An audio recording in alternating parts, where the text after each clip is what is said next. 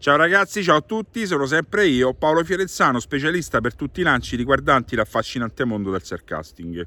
Ragazzi, se andate in palestra, scusatemi, eh, con, eh, con l'intento di fare più metri, c'ha una logica se voi avete eh, attinto a tutta la tecnica de- disponibile. Cioè, se avete asciugato, se, avete, se siete diventati eh, padroni di una tecnica di lancio che funziona. Ma io già so che se voi andate in palestra, ovviamente non mi rivolgo ai Loncaster perché lì è un'altra logica. Il Loncaster sa lanciare. Non mi rivolgo al, ser- al surfista che sono vent'anni che pendola.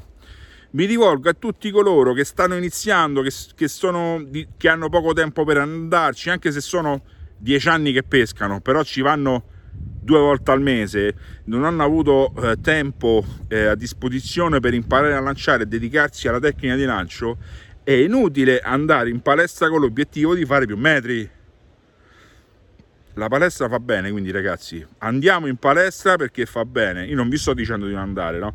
Ma non vi sto dicendo di andare, cioè segnarvi in palestra con l'obiettivo di fare più metri. È sbagliato.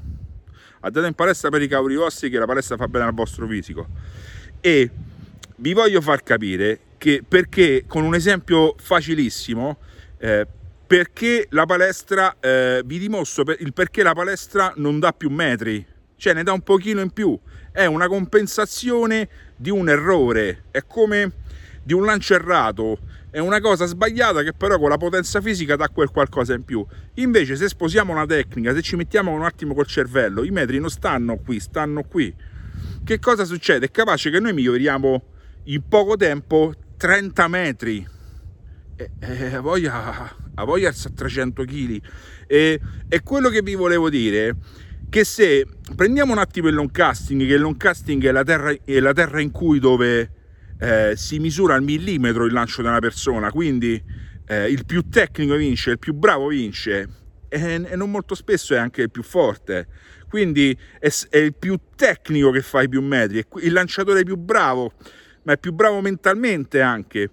E questo, con questo esempio vi voglio far capire, se in ambiente non casting vinceva chi era più forte, bastava diventare campione di, di bodybuilding o fare bodybuilding dalla mattina alla sera, prendere una canna molto robusta in mano e tirare solo di potenza. Ma ragazzi, voi lo sapete quanto lo so, quanto lo so io, che non è così in ambiente non casting vince solo esclusivamente il più tecnico di tutti e i migliori lanciatori al mondo non sono, non sono solo forti perché alla fine un pochino di forza ci vuole, non sto, dicendo de- non sto dicendo questo.